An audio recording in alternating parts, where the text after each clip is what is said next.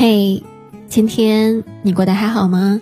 我是唐心，我的每一期节目都会第一时间在我的微信公众号上更新。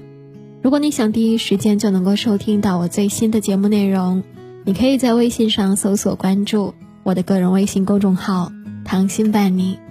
感谢这一路以来一直能够有你的支持与陪伴，愿你每一天都能够过成自己想要的样子。本期节目的文章来自作者斜杠先生。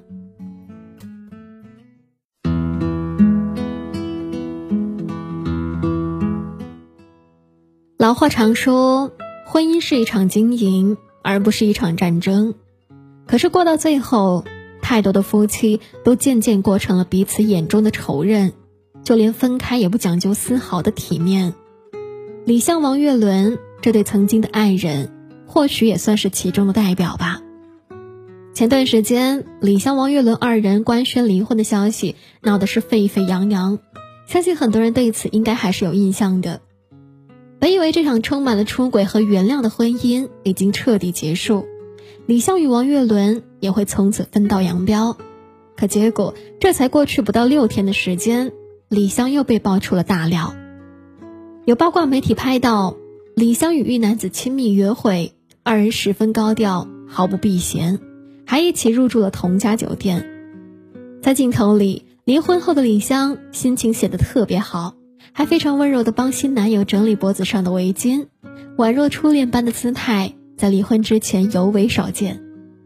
这让人很难不联想到王岳伦当初宣布离婚的时候，暗示李湘出轨的那一番发言。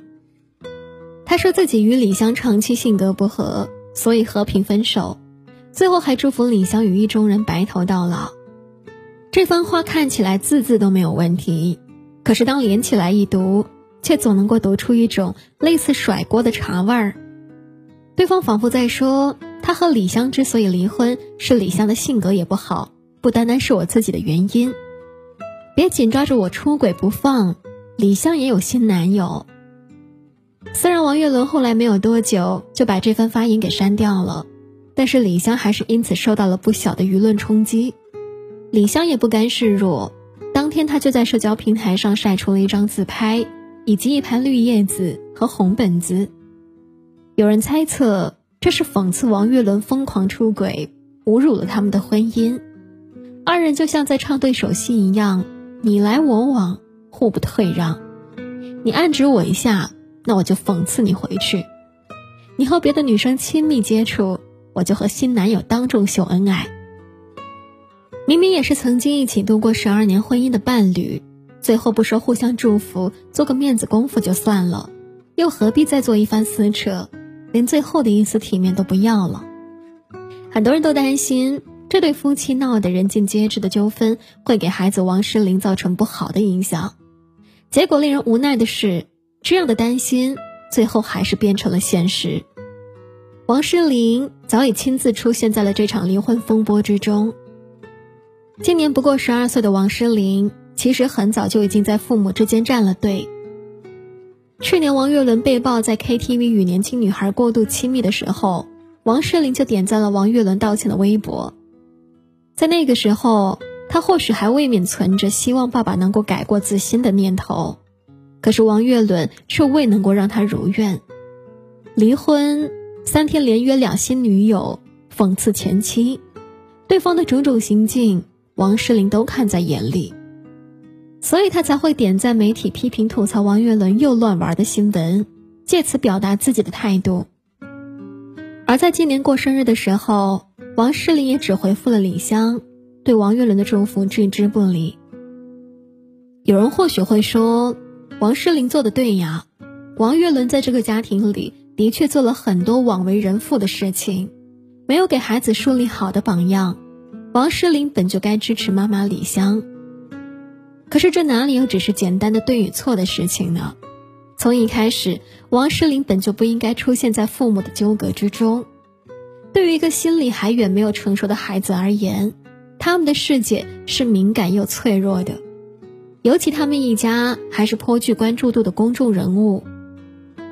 王岳伦的每一次出轨，李湘与他的每一次针锋相对，恐怕都会让王诗龄从网络至学校同学的言论中感受到莫大的压力。想在这种情况下还能够做到健康成长，可能只是一纸空谈。而除了外人的指指点点，父母不好的言行，彼此之间的关系恶劣化，也会影响孩子看待生活的角度。毫不夸张地说，很多人因此都留下了一生难以治愈的心理阴影。或许他们永远都不会因此停止爱父母，但是他们却会变得不知道如何爱自己。曾经在网上看到过这样的一个发问：父母不和会对孩子造成多大的影响？有人回答说，要么会变得极度缺爱，要么会再也不相信爱。这个答案深以为然。我身边有个朋友叫小云，她也是从小就经历了父亲出轨、父母吵架无数，最终离婚的家庭变故。长大以后，她不是没有谈过恋爱。但是没有一段会长久，更别说走到谈婚论嫁的阶段。眼看年龄渐长，他的妈妈也越发着急，经常催促小云，小云却总是不听。最后，在一次罕见的母女吵架之中，情绪激动的小云第一次透露了自己之所以不想结婚的原因。